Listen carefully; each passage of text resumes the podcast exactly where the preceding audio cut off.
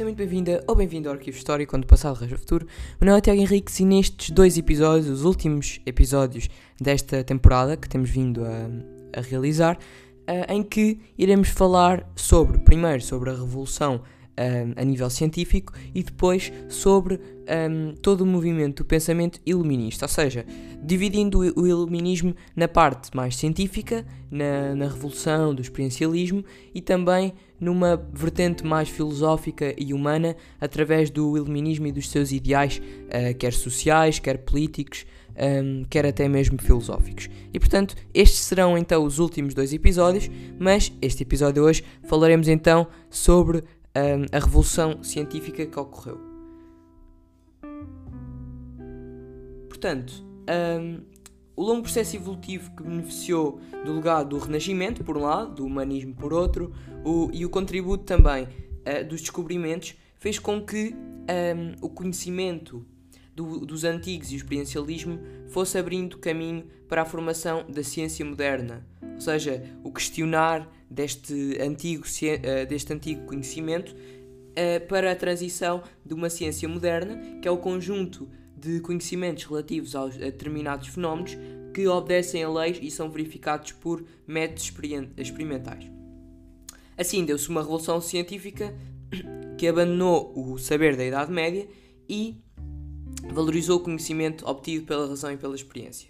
Assim, os grandes protagonistas desta Revolução Científica foram Galileu Galilei, entre 1564 e 1642, na sua obra uh, Sidereus Nuncius, em 1610, em que um, Galileu questiona o saber académico e livresco herdado de Ptolomeu e Aristóteles, pondo em causa as teorias teológicas da Igreja Católica e também de outros protestantes.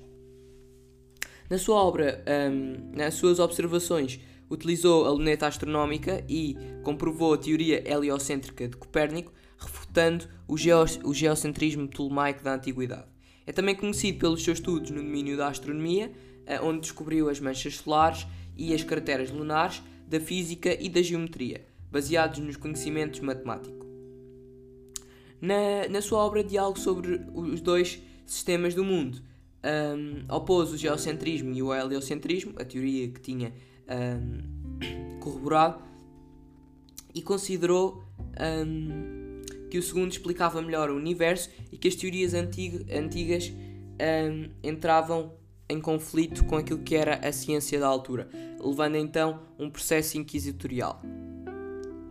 Depois, Francis Bacon, que ficou conhecido pela sua obra Novum Organon, onde estabeleceu as bases do novo método experimental, o, verifica o verificacionismo, a partir da observação empírica particular, o fato, para chegar a uma conclusão universal, a lei, por meio da indução. Opôs também o saber tradicional, baseado na interpretação dos clássicos, e defendeu que a interpretação da natureza e a observação dos factos deveria ser o conhecimento mais fiável. René Descartes, também, entre 1596 e 1650, que formulou a proposição penso, logo existo e que, por isso, defendeu o racionalismo. Seu, na sua obra O Discurso do Método, em 1637, desenvolveu princípios para alcançar o conhecimento do indivíduo uh, e do mundo através do método cartesiano, uh, baseado na dúvida metódica e que estava dividida em quatro etapas: a evidência, a análise, a síntese e a enumeração.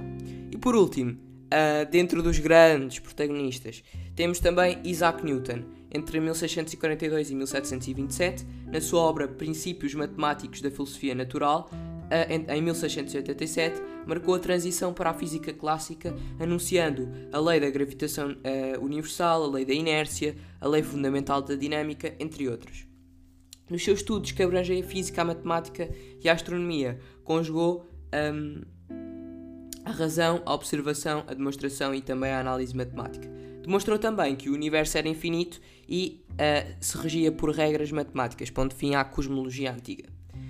Um, outros grandes um, cientistas também que ficaram marcados na história foi um, Antoine Lavoisier e também uh, a sua mulher, Marianne pa uh, Pauls, no domínio da, da química também Edmund Halley, uh, que descobriu a órbita do cometa Halley entre 1531 e 1607. Johannes Kepler ficou conhecido pelas três uh, leis dos movimentos dos planetas que se deslocavam numa órbita elíptica em, elíptica em torno do Sol, em 1609, e também Blaise Pascal, que criou a teoria do cálculo das probabilidades e inventou a primeira máquina de calcular, a Pascaline, em 1642, uh, eh, e William Harvey, que descobriu em 1628 o circuito contínuo da circulação sanguínea. Uh, outros grandes eh, grandes invenções que foram criadas nesta época foi o microscópio, a luneta astronómica, o termómetro, o barómetro e o telescópio. Para terminar, um, anuncia assim as práticas e os princípios desta mesma revolução. Por um lado, a recusa dos preconceitos e das explicações metafísicas uh, dos fenómenos na naturais, a primazia do espírito científico sobre as interpretações de caráter religioso, o valor atribuído à observação, experimentação e à matemática uh, no conhecimento, a importância da divulgação e do, inter, do intercâmbio nas, do saber nas academias, como a Royal Society em Londres, das publicações científicas, dos gabinetes de curiosidades, que eram locais onde se, um, onde se reuniam os grandes uh, científicos, uh, cientistas e também outras grandes personalidades, para poderem demonstrar, através dos instrumentos utilizados, os fenómenos naturais e físicos as expedições e também as, expedições científicas que eram uh, promovidas no âmbito da, das, das, potências coloniais e das próprias colónias. Uh, para além disso, a abertura do campo científico a novas disciplinas e ramos do saber, graças às descobertas e objetos de estudo que foram alargadas, como a física, a eletricidade, a química, entre outras, e o, o crescente diálogo entre a teoria e a prática é tido como fundamental para o avanço uh, do conhecimento, ou seja, deixar este conhecimento estritamente teórico e tentar aplicá-lo numa vertente prática e dando exatamente o valor estrito a esse, essa parte prática.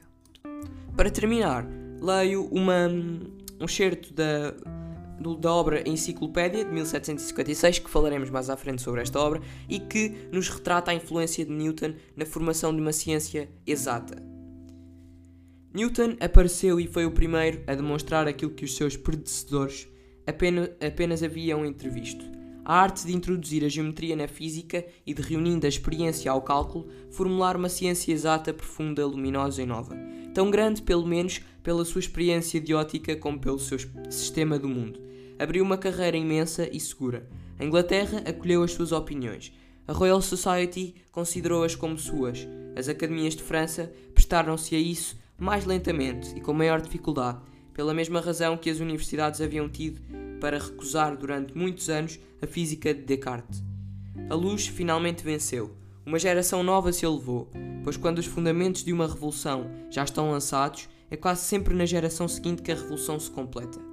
O primeiro objeto real da física experimental são as propriedades gerais dos corpos, que a observação nos dá a conhecer, mas cujos efeitos só a experiência pode medir e determinar. E assim termino mais um episódio do Arquivo Histórico. Espero que tenhas gostado. Se gostaste, partilha com os teus amigos o, o podcast. Também podes um, ter acesso à nossa página no Instagram, arquivo underscore i61, onde traz conteúdos interativos relacionados com a temática de hoje à tua disposição. Até ao próximo episódio.